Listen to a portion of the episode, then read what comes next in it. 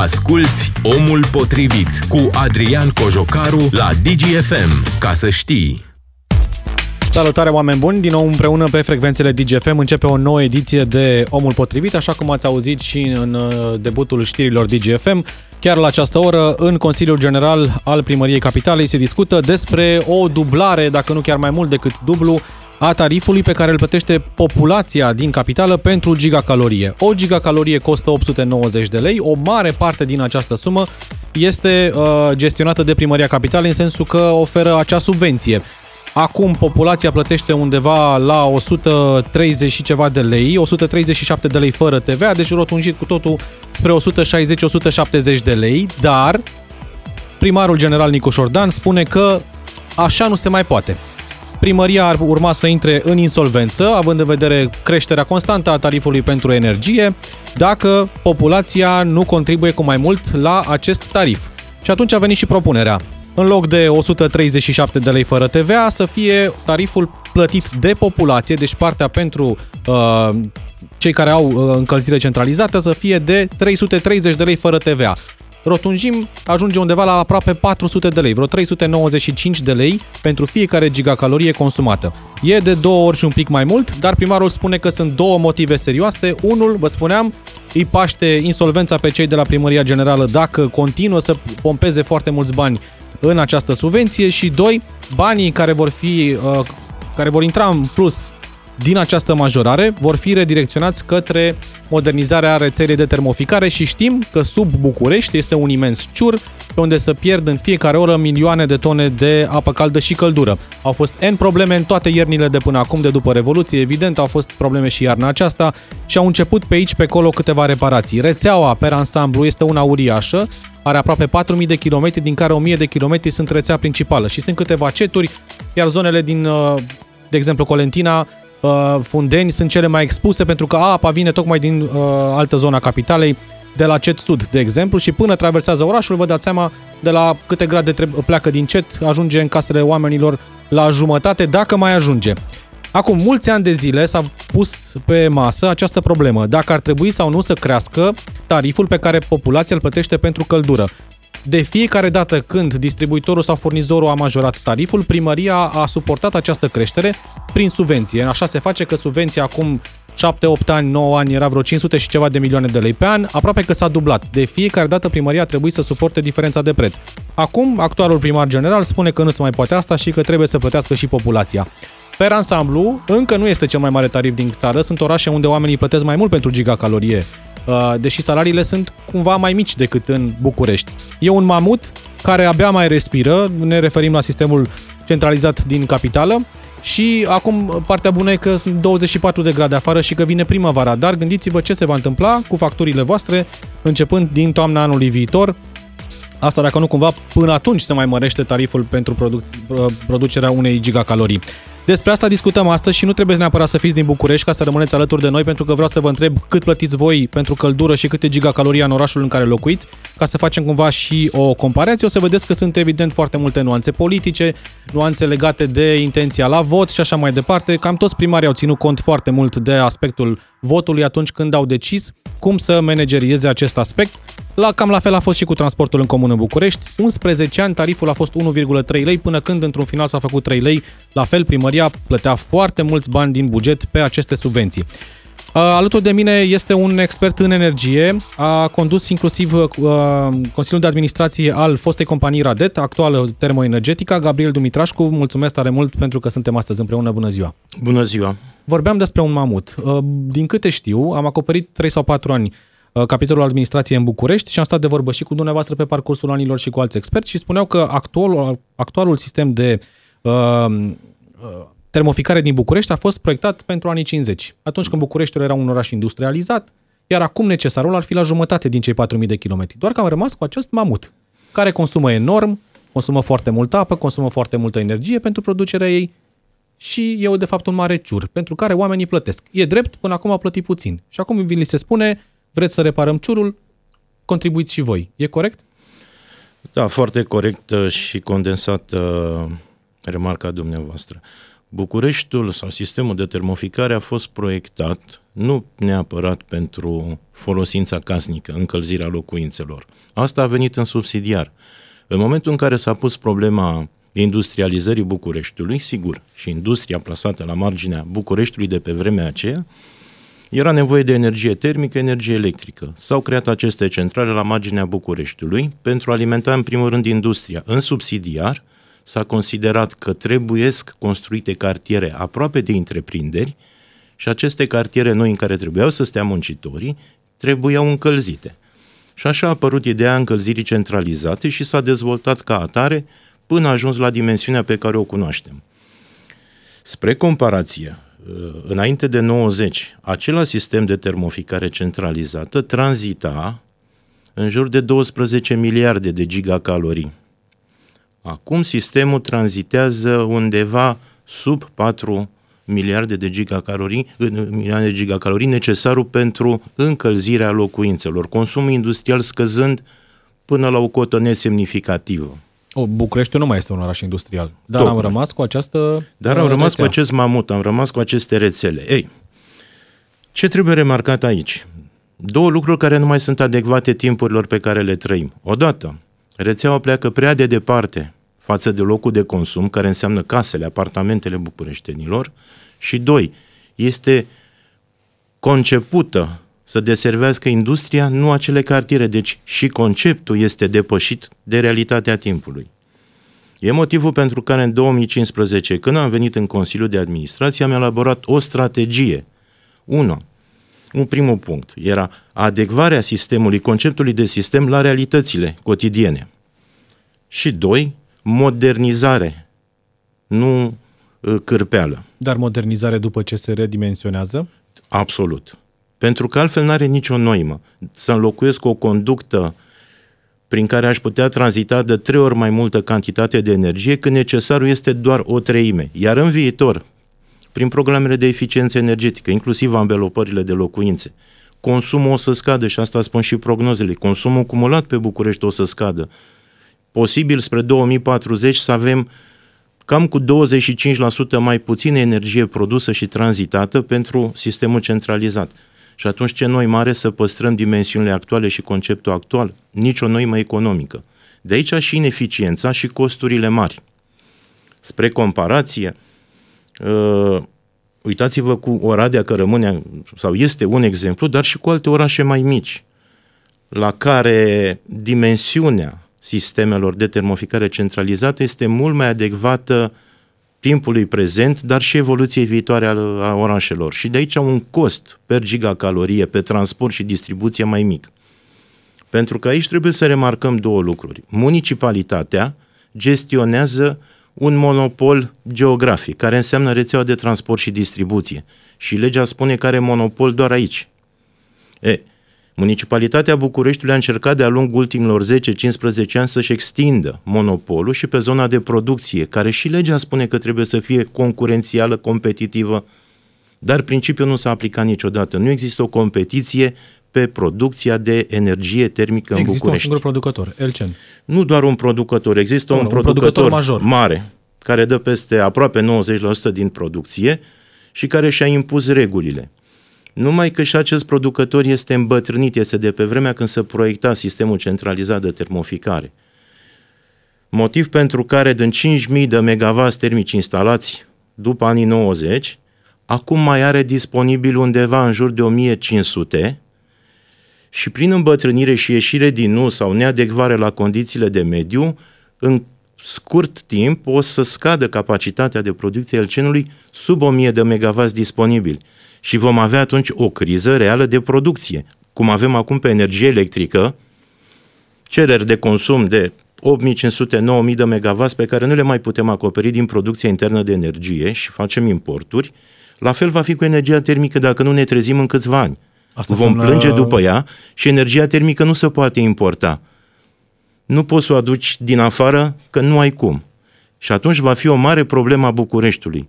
Din păcate, toate proiectele de modernizare privite integrat au fost uh, amânate, au fost lăsate prin sertare. Cert este că nu a apărut o centrală nouă în București în ultimii 30 de ani. S-a făcut o singură modernizare la CEDVEST. Este total insuficient și pe zona de producție. În plus, toate inițiativele private de înființare a unor grupuri de cogenerare gen uh, singurul grup totalmente privat din București, Vestenergo. Deci toate inițiativele au fost uh, descurajate prin uh, multe piedici birocratice. Și atunci să nu ne mirăm că suntem aici unde suntem. E nevoie, dacă tot facem uh, un astfel de, de gest și luăm o astfel de măsură, să regândim sistemul pentru anii care vin, mai ales că încercăm să trecem la o uh, sursă mai uh, puțin poluantă de, de încălzire. Uh, 031402929, dacă sunteți din București, evident vă întrebăm dacă sunteți de acord cu această majorare a tarifului la gigacalorie, dacă sunteți din alt oraș, vă aștept în direct să ne spuneți cât costă căldura acolo și începem cu Ciprian din Jimbolia. Bună ziua, Ciprian! Da, încercăm să refacem legătura cu Ciprian 031 400 2929. Vorbim, domnule Dumitrașcu, despre doi coloși. Acum ne referim la uh, fosta Radet, actuala termoenergetica, un tarif mic pe care bucureșteanul l-a plătit. Evident că pentru mulți e și asta un cost important. Sunt multe familii care nu o duc foarte bine, chiar dacă stau în capitală, unde media salarială este mai mare. Acești oameni vor plăti acum de două ori și jumătate, aproape mai mult, cel mai probabil iarna viitoare, pentru acest tarif. Și mulți vor spune, pe bună dreptate, nu am de unde să plătesc, de ce ați majorat subvenția. Ă, tariful era necesar? Hai să spunem lucrurile Subvenția asta a crescut, an de an a crescut. Primăria a încercat da. să acopere diferența de tarif. Hai să spunem lucrurile pe nume. Tariful actual a fost fundamentat în 2010 și aprobat în 2011. De atunci nu a suportat nicio majorare. Vorbim de tariful plătit de consumatorul deci casnic. cam ca la STB, fostul RATB. În același an s-a aprobat și la ei tariful, da. da. Din motive politicianiste, populiste, s-au tot amânat indexările. Și lucrul ăsta trebuia făcut, pentru că legea spune, atunci când elementele de cost se majorează cu atât, administrația locală vine și majorează tariful. Am ajuns să acumulăm o diferență mare între prețul plătit de consumatorul casnic și prețul real pe care îl plătește primăria. Eu am tot semnalat lucrul ăsta și spuneam, vedeți că creăm o bulă foarte mare care se va sparge la un moment dat și șocul va fi puternic. Adică mai bine dai drumul un pic la supapă, câte puțin, câte puțin, decât să aștepți să... Absolut. Asta a dus și la insolvența Radetului. Pentru că, dacă vă aduceți aminte, erau peste 2 miliarde de lei subvenție neplătite de primăria capitalei. Lucrul ăsta a început în mandatul primarului Băsescu și s-a continuat până în mandatul primarului Firea, când s-a intrat în insolvență. Legat de majorare, domne, pe mine nu mă deranjează și accept și era necesar să majorăm prețul suportat de populație. Pe mine mă deranjează lipsa de viziune și lipsa de motivație pe care să o explici public bucureșteanului. De ce îți majorez? Și Singura spun, explicație este că intrăm în insolvență dacă nu Dar nu asta trebuie să fie. Noi trebuie să fim predictibili ca administrație și eu asta aștept de la un primar și de la administrație locală. Predictibilitate și mecanisme transparente. Cred că dacă ni s-ar fi spus, domnilor, noi cumpărăm gigacaloria de la producători, la cel mai ieftin preț, iarăși este producătorul privat de care v-am spus, el produce cel mai ieftin, prețul este de 334 de lei pe gigacalorie. Și dumneavoastră, ca și consumator, trebuie să plătiți măcar prețul de producție. Nu mai adiționăm aici costul de transport, de distribuție, investiții, costuri financiare și altele, și costul cu forța de muncă, cost de operare.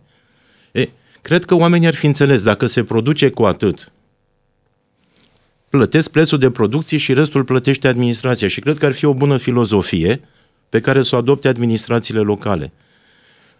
În plus, uh, sunt explicații de ce uh, se amenință iar cu insolvența lui termoenergetica. Pentru că s-au acumulat subvenții neplătite. Dacă nici luna asta nu se plătește și nu văd de unde, datoriile, numai Datoria numai pentru subvenție pe care primăria capitalului are la termen se apropie de 600 de milioane. Dar la când au apucat să strângă atâtea, atâtea datorii? Pentru că e o companie nouă înființată, nu are 2 ani sau 3 ani de când există. Uh, de, de-aia am ras, nu mă rog, de-aia s-a dus uh, intenționat în moarte clinică și apoi în deces fostul Radet, ca să înființăm o companie nouă, să da. ia de la zero și să gestioneze mai bine datoriile și banii. Și iată că a acumulat repede datorii. Atingem esența lucrurilor. Lucrul ăsta l-am remarcat atunci când s-a înființat termoenergetica și public am ieșit și la dumneavoastră, la, la, la, la uh, Digi, la televiziune adevărat, am fost și am demonstrat că într-un interval scurt de 2-3 ani se va ajunge în aceeași situație cu Radetul. De ce? Pentru că mecanismul din lege care fundamentează uh, circuitul financiar este viciat. Este, legea este prost concepută. Ăsta este motivul pentru care și la București sunt probleme, și la Timișoara, și în orice oraș mare cu sistem centralizat de termoficare apar aceste probleme. Mecanismele nu sunt uh, reale, nu sunt financiare. Nu există, vă dau un simplu exemplu. O primărie își asumă să plătească subvenția, dar legea nu spune în ce cuantum și dacă are prevăzută în buget suma.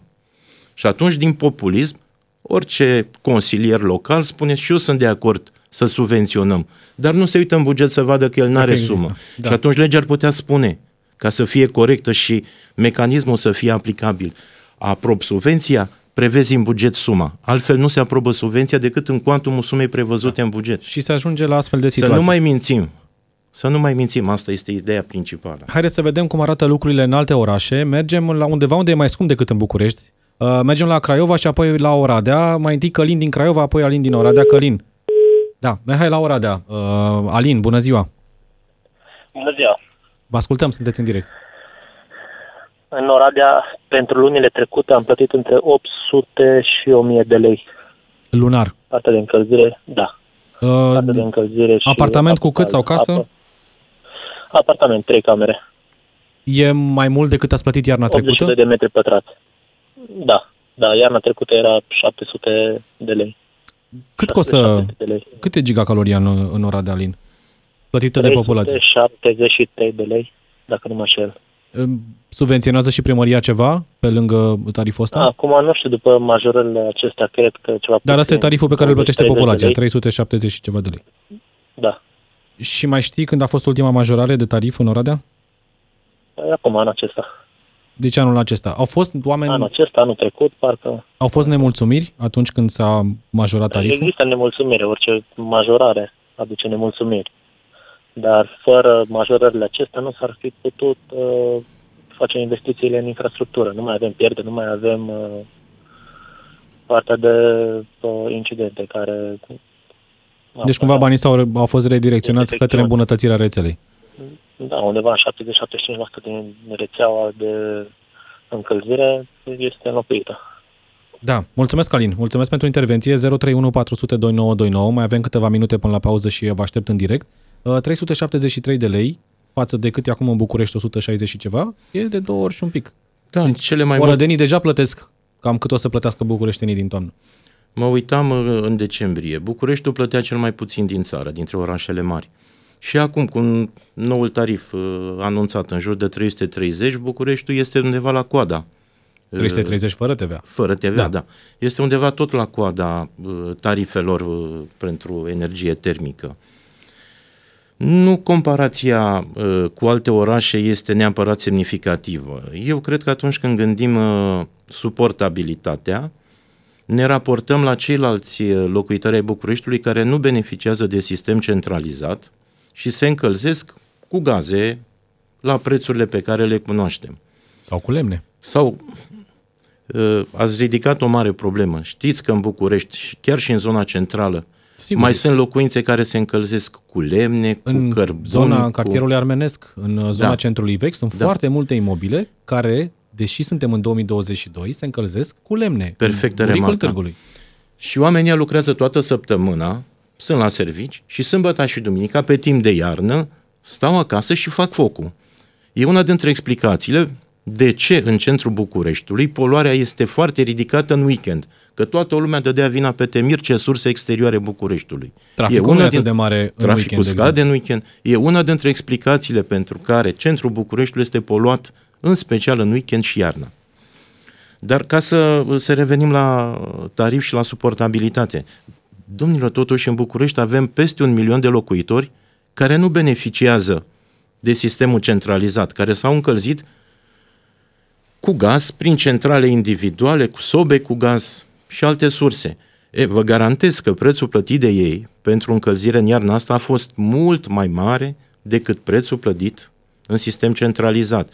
Sunt unul dintre cei care pledez pentru conectarea cât mai multor uh, grupuri de locuințe colective, gen blocuri, cartiere, la sistem centralizat, pentru că atunci, dar cu condiția ca sistemul centralizat să fie ceea ce ne dorim și cum funcționează el în orașele din vest. Și vă dau multiple exemple.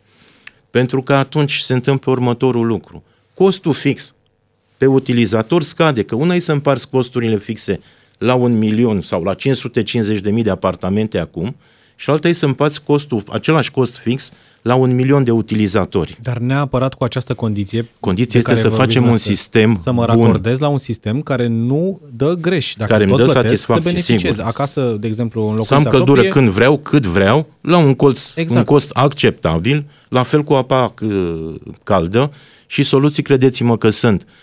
Dar soluțiile nu vor veni atâta timp cât uh, nu există coerență și o gândire pragmatică. Și vă spun acum, marele program, că le enunțați, se mai face colo, se mai face colo, 10 se mai km, fac colo 10 5 km, km. 20 de km, da.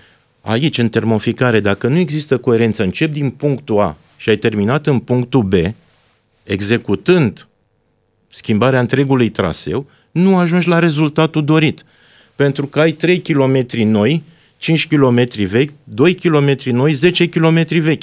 Nu poți crea, nu poți lucra la o presiune mărită, la o viteză a apei mărită, pentru că trebuie știut, sistemul de transport a fost proiectat să lucreze la peste 6 bari și acum, ca să nu crape conductele, lucrează la sub 2 bari.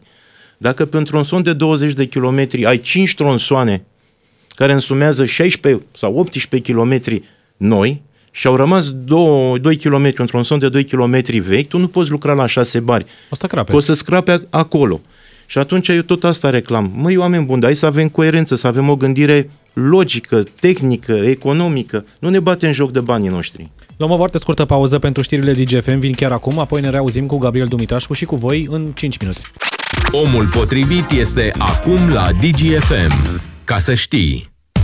Din nou împreună, partea a doua a emisiunii, discutăm despre majorarea, chiar dublarea tarifului plătit de populație pentru gigacalorie în capitală, de la 137 de lei fără TVA la 330 de lei fără TVA. Cu tot cu TVA se va ajunge la aproape 400 de lei pentru o gigacalorie și uh, erau niște calcule, un apartament de două camere, de exemplu, consumă cam 1,2 gigacalorii într-un sezon uh, normal de iarnă, deci fără uh, temperaturi extrem de scăzute.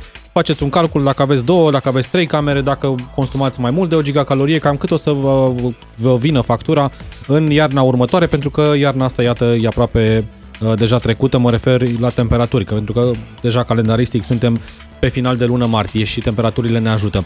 Gabriel Dumitrașcu, expert în energie, alături de noi și voi, de asemenea, 031 400 2929. Dacă sunteți din uh, București, vă întrebăm dacă vi se pare normală, dacă ar trebui făcută această ajustare de preț pentru populație. Dacă sunteți din alte orașe din țară, vă întreb de asemenea cât costă la voi gigacaloria și cât ați plătit iarna asta pentru căldură dacă sunteți în sistemul centralizat. 031 400 2929. Vorbeam, domnule Dumitrașcu, în prima parte a emisiunii despre dimensiunea foarte mare a sistemului din capitală, alimentată de trei ceturi, o zonă extinsă, zona de sud și zona de uh, Colentina, Pantelimon, Fundeni, uh, alimentată de un singur cet. Cet sud, cel mai mare de altfel dintre ele, și de multe ori, cum spuneam, uh, apa nu mai ajunge pentru că sunt extrem de multe avarii sau uh, probleme pe traseu. Am putea să luăm acest mamut, să-l spargem mai multe bucățele și aici colo, în loc de trei ceturi mari, să avem șapte, opt centrale mai mici care să producă energie pentru zona respectivă, în așa fel încât dintr-un balon mare să facem mai multe mici? Da, ați sesizat exact esența planului de reorganizare, de restructurare pe care l-am propus în 2015. În fapt, constatam ceea ce acum știe tot bucureșteanul, că zona de nord și de est este deficitară în surse. Au fost niște centrale în trecut, mai micuțe, uh, vorbesc de cea de la Cilpipera și cea din Titan, care, datorită condițiilor economice de piață, s-au închis. Și atunci zonele au rămas descoperite, urmând ca Radetu să preia energie termică, fie de la ce sud, fie de undeva din zona centrală sau de vest, grozăvest sau ce de vest, și să o care zeci de kilometri, uneori și 20 de kilometri până în Colentina. Ne mai și mirăm paranteza aici de ce sunt caloriferele călâi. Cumulați lucrul ăsta cu ce informația de mai înainte. Cu presiunea. Presiunea, care înseamnă o viteză de trei ori mai mică decât normal. Și ajungea apa plecată din centrală după 12 ore. Păi facem experimentul cu o oală încălzită pe aragaz. O ducem la fierbere și în 12 ore e rece. Același lucru se întâmpla și cu apa caldă din uh, calorifere. Ei, sigur că trebuie să remodelăm amplasamentul centralelor pe harta Bucureștiului. Trebuie să venim cu o descentralizare a producției, o competiție reală, să lăsăm pe cei care au putință și știu să opereze, să înființeze centrale noi de capacități 40-50 de megawatts termici, de regulă în cogenerare, să integreze și resurse regenerabile, pentru că Bucureștiul, cel puțin pe zona de nord, are un potențial geotermal care trebuie folosit. Și cred că va fi folosit în uh, cel mai scurt timp, existând și un acord aici din partea lui Termoenergetica, pe care o felicit pentru curajul de a aborda nou. Dar în plus, trebuie să conceptualizăm relația comercială cu clientul și să punem clientul în prim planul sistemului de termoficare, satisfacția clientului. Că dacă omul nu este mulțumit de serviciu, va fi mereu împotriva acestui serviciu centralizat și va tinde să găsească soluții alternative. Sunt câteva sute de mii de bucureșteni care, s-au, uh, care au plecat din sistemul centralizat. Uh, dați-mi voie să vă contrazic, nu sunt sute de mii. Statistica spune că față de 90 scăderea este undeva de 6-7%. La 550 și de mii de apartamente, ca să deci fiu câteva de zeci calculat, de mii atunci. sunt câteva zeci Okay. de mii. Dar sunt oameni Ceea care ce au nu plecat este dramatic. nemulțumiți. Și încă un lucru trebuie știut. Domnul Bucureșteanu până acum își plătea factura la energie termică. Înțeleg că e 90 și ceva la În jur sută de gradul 94% plată. Da. nivelul de încasare, ceea ce este fenomenal pentru un serviciu public de asemenea dimensiune. Acest procent era mai bun decât încasarea, uh, de exemplu, la furnizorii de energie electrică. Deci oamenii plătesc, Oamenii chiar dacă știu plătesc. că primesc un serviciu prost în momentul ăsta. Exact. De ce? Pentru că nu există alternativă. Și atunci nu va trebui să-i condamnăm pe bucureștenii racordați la sistemul centralizat să suporte ierni în șir aceste condiții de incertitudine. Alin din Brașov e alături de noi. Bună ziua, Alin. E foarte interesantă emisiunea și uh, apreciez intervenția invitatorului dumneavoastră. Mulțumim. Vreau să vă fac o mică fotografie vis-a-vis de ceea ce se întâmplă în, uh, în Brașov. Așa. Și prima mea remarcă este cea legată de subvenții. Eu sunt uh, folosesc o sursă proprie, da, o centrală individuală și am tot co- confortul necesar, fără nicio problemă. În schimb, plătesc, uh, plătesc o factură la gaz, nu contează care o fi furnizorul, este acum piața liberă, Da. da, eu nu beneficiez de subvenție. Deja mă consider uh, discriminat, ca să spunem așa, vis-a-vis de persoane din București care beneficiază de subvenții sau din alte orașe. Asta ar fi o primă, o primă teză. După care, cum spunea invitatul dumneavoastră, foarte interesant și foarte tehnică intervenția, vorbind de termodinamică. Și spunea dânsul că trebuie să apropiem sursa de căldură da? sau sursa de energie de locul de consum până la urmă, ceea Corect. ce se întâmplă cu centrale termice. Da? Pe de altă parte, că aici este un, un, mare, un mare dezavantaj, avem noi legislații europene vis-a-vis de emisia de CO2, da? de dioxid de carbon. Aceste centrale individuale poluează foarte mult. Acum, nu știu să vă dau date tehnice vis-a-vis de ceea ce înseamnă o microcentrală, o centrală de quartal, de un cet, să spunem cât poluează el. Deci ar, aici ar fi o mică, o mică problemă. Iar Brașovul este undeva în top 3 orașe, orașe cele mai poluate din România. De ce? Multă lume Da, pare un Va fi paradox. mirat, Pare un paradox. E un Nu, oraș la pare un poalele paradox, munților, da. paradox, Și avem totuși, foarte da, multe într-adevăr. păduri, Exact. Dar, într-adevăr, e și zona de depresiune, da, odată este localizat în depresiune și automat aerul nu circulă la fel cum circulă în, în București, după care, având în vedere că nu mai este uh, sistem centralizat în Brașov, acel CET a fost pus uh, pe linie moartă, ca să spunem așa, nu mai, nu mai funcționează, automat am trecut pe centrale individuale, deci toată lumea se, majoritar se Și de acolo ar proveni duce o pe sursă zona- suplimentară de poluare, spre Alin. În mod cert, în mod cert, dar uh, sunt autorități în măsură să, să spun acest lucru. Eu doar, uh, doar îmi spun uh, Două opinia. puncte extrem de interesante pe care le-ai ridicat. Mulțumesc tare mult, Alin. O să le dezbatem imediat pe rând. Apropo de subvenție, sunt unul dintre locuitorii capitalei care are centrală proprie, așa a fost construit blocul, așa uh, s-a nimerit să fie. Uh, Plătim aceleași taxe și impozite vecinul de lângă, din blocul de lângă beneficiază de subvenție, eu nu beneficiez de subvenție. E un caz. Uh, mă rog, punem ipotetic. Uh, ar putea fi regândită inclusiv acest, uh, această soluție de subvenționare a populației, în așa fel încât chiar cei care au nevoie să beneficieze de o subvenție mai mare și cei care au și posibilitatea financiară și au alte surse uh, să primească un alt quantum? Pentru că s-a spus, ok, toată lumea care e la sistemul centralizat, indiferent care are o pensie de 1000 de lei sau are un salariu de 30-40 de mii de lei, primește subvenție de la primărie. Și unii și alții, indiferent de venituri, de exemplu. Da.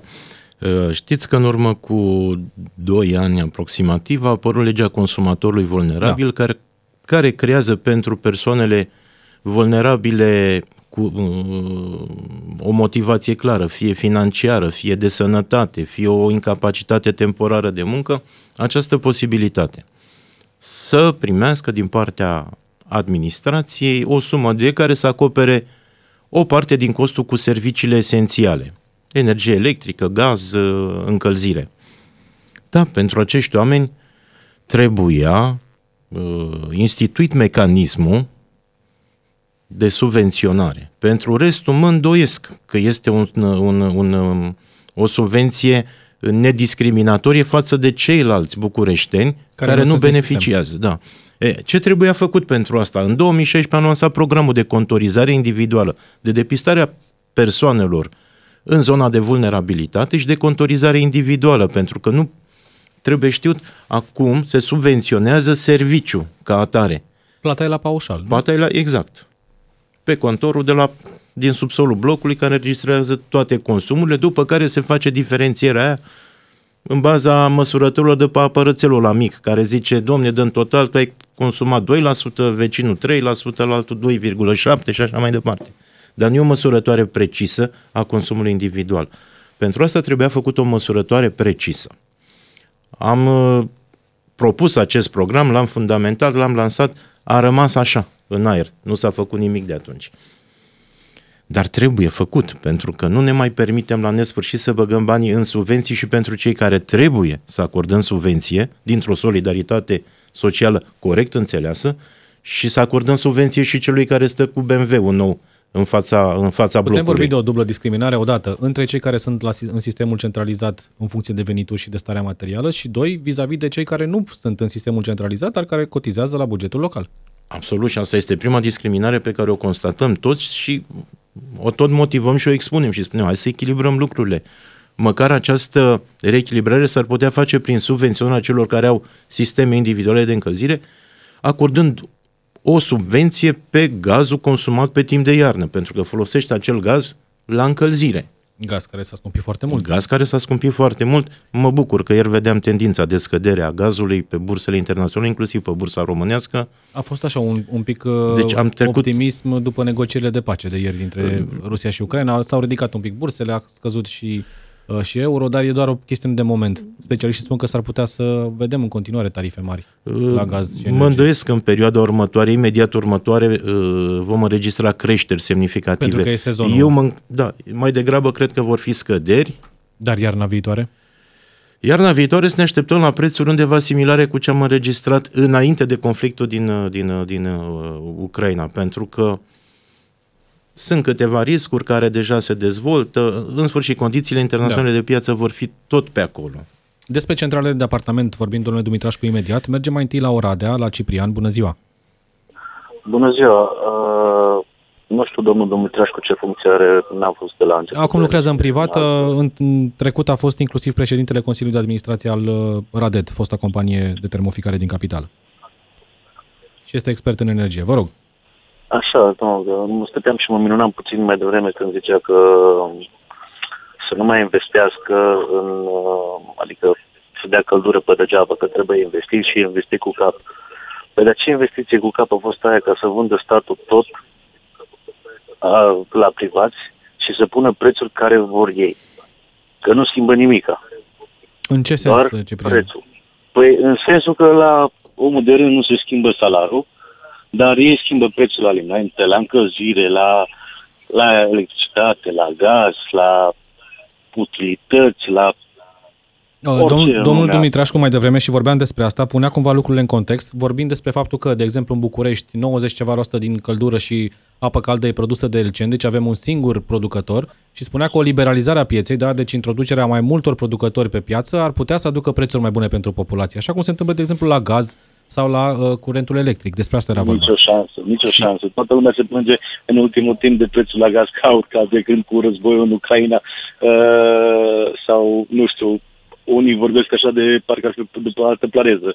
Nu se uită în jur.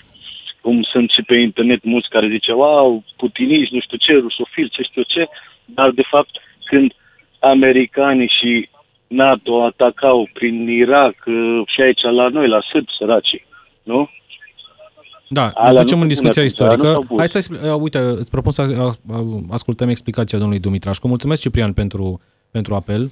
De ce da sau de ce nu să liberalizăm și aici, aici o piață? Sunt două probleme. Una, liberalizarea, dar prima problemă ridicată de ascultătorul nostru a fost uh, cea a privatizării și a efectului privatizării asupra prețurilor. În termoficare, repet ce spuneam puțin mai devreme, LC este un producător controlat de stat. Are un preț mai scump decât cel mai ieftin producător din București de energie privat. termică, care este 100% privat. Și privatul ăsta inițial a cumpărat o centrală veche de stat. Numai că omul, fiind pe banii lui, a investit, a adus tehnologie nouă, are un management performant, nu mai vorbesc de restul condițiilor, că se e chipzuit. E, dar scoate cel mai ieftin preț la gigacalorie. Și lucrul ăsta se întâmplă în mai multe locuri, nu doar în București. Eu spun că întotdeauna interesul privat este cel care generează plus valoare mai multă și pentru societate, nu doar pentru acționari. În plus, în cazul energiei termice, prețul este aprobat de ANR în urma unor verificări a elementelor de cost. Deci, ceea ce spun are credibilitate și are cădere. Da, un privat tot timpul va avea un preț mai bun decât uh, o societate administrată de stat. Ce și un exemplu că privatizarea că, uite, da, sunt dă mulți și producători rezultate. de gaz, sunt mulți producători, mă rog, și furnizori de gaz și de energie electrică și totuși tarifele sunt mari pentru că toți au ridicat tariful. Și atunci pentru că există, că la fel. am o părere, am scris-o, am fundamentat-o. Codul comercial al pieței, energie electrice și gazelor naturale este viciat. Și este viciat de ce? Pentru că noi închidem piața, tranzacțiile de piață, la prețul de închidere al pieței, acolo unde se întâlnesc oferta cu cererea. Și întotdeauna există un producător mai ineficient care închide piața. Și dacă nu există producătorul român mai ineficient, vine traderul ăla care face import și vede că mai de 9000 de MW cerere iarna, ă, ori zice, domne, vine eu cu ultimii 10 că n-are cine să-i acopere. Și dacă ceilalți au licitat și au dat prețuri de la 600 la 900, vine el și pune 1100. Piața se închide la prețul lui, la 1100 de lei, după care tot piața, prin mecanismul creat legal, duce toate prețurile celorlalți care au licitat și au oferit la 600, 500, 700 la 1100. Păi vi se pare corect mecanismul ăsta de formare a prețului? N-are nicio corectitudine. În plus, nu mai există o legătură directă între costul de producție și prețul de vânzare. Un producător de energie electrică, gen hidroelectrică, produce cu 100 și câțiva lei. Uh, nuclearul undeva la vreo 185 de lei. De ce adjudecarea în piață se face la prețuri și s-a făcut în iarna asta de 1200, 1400, 1500 de lei? Pentru profit? Pentru da, dar pentru că legea le permite și mecanismul creat, mecanismul, imaginea noastră despre da. piața energiei sau a gazelor, la fel se întâmplă și la gaze, nu vă imaginați altceva. Și atunci spun de atâta vreme, hai să modificăm această configurație a pieței, aceste reguli de tranzacționare. Și există mecanisme de piață, mecanisme corecte care pot să întrunească și această cerință de corelare a prețului de, a costului de producție cu prețul de vânzare. Și, pe urmă, sigur, limitat adaosul pe lanț. Furnizor, elementele de transport, de distribuții. Un astfel ultim să avem un preț suportabil. Un ultim ascultător uh, astăzi în direct, Florin din Brașov. Bună ziua, Florin! Bună ziua! Uh, o singură întrebare aș avea uh, în legătură cu subvențiile. Uh, dacă sunt cetățean în România aici și plătesc taxe, de ce trebuie să fie o diferențiere? Pentru unii și pentru alții nu. Ce contează? S-a dus în, de vreme în discuție uh, uh, faptul că să vedem dacă are cetățeanul BMW la fața porții. Este cetățean al acestei țări, beneficiază. Nu este cetățean, nu beneficiază. Eu așa văd lucrurile. Acum ce ar trebui să fac? Dacă am televizor acasă să-l vând ca să pot să beneficiez. Da, nu, de, de aici sunt de acord cu tine. Vorbeam doar de uh, cazul Bucureștiului, da, unde subvenția este de vreo 800-900 de milioane de lei. Dacă tot Așa. vrei să reduci subvenția asta pe care tu o scoți din buget primărie, ar putea să regândești sistemul în așa fel încât cetățeanului cu BMW, de exemplu, să-i subvenționezi 50 de lei, iar cetățeanului care, uh, săracul de-abia trăiește de pe zi pe alta, să-i dai 2-300 de lei. În așa fel încât, da, per total, să-i mulțumești și pe unii și pe alții și să mai reduci un pic costul. Despre asta era vorba, nu Corect, să nu-i dai asta deloc. Intră, nu, asta e într-un fel de a spune să, să împăcăm și capra și vaza. Nu merge așa. Deci eu nu văd lucrurile așa. Deci dacă ori e subvenție, este pentru toată lumea, dacă nu este, nu este pentru nimeni. Este foarte simplu. Eu așa văd lucrurile. Și atunci asta este situația. Pentru că nu toată lumea are aceeași șansă în viață. Sunt probleme, sunt probleme, sunt probleme. Iar da. acum să fie chestia asta, că stai așa, dacă eu am, uh, nu știu, poate, poate am primit cadou, moșterire, ceva, un BMW, nu l-am cumpărat neapărat. Nu ca așa avea eu. Nu asta este ideea. Dar se poate să fie o moștenire. Da, a primit o moștenire. Ce face? Îl vinde să plătească gazul? Mulțumesc, Florin. Da. Mulțumesc pentru apelul minut, mai avem, domnule Dumitru. Nu, sigur, nu asta era ideea. Da. Și e bună remarca dumneavoastră, mi-o asum, da, trebuie mai bine explicat. Insist și spun, consumatorul real vulnerabil trebuie din solidaritate ajutat. Și vorbesc de bătrâni, de oameni cu incapacitate temporară de muncă sau cu alte necazuri. Dar nemunca sau neimplicarea nu trebuie să devină, sau parazitismul, hai să o spun deschis, nu trebuie să devină o obligație pentru noi ceilalți să-l încălzim pe la care dimineața la ora 10 e în pat, iar după amiază să plimbă ca să fie liber seara. Iertați-mă. Uh, mai avem jumătate de minut. Uh, așteptăm din uh, ședința Consiliului General al, cap- al Capitalei o decizie. Pare să fie vot majoritar acolo. PSD, PNL, care au majoritate, sunt de acord cu această majorare, deci probabil vom avea un tarif dublu pentru cetățenii în toamnă. Din păcate, da. Și din păcate, tariful ăsta se va majora și anul viitor, pentru că fundamentul tarifului actual s-a făcut pe prețul gazului din uh, 2021.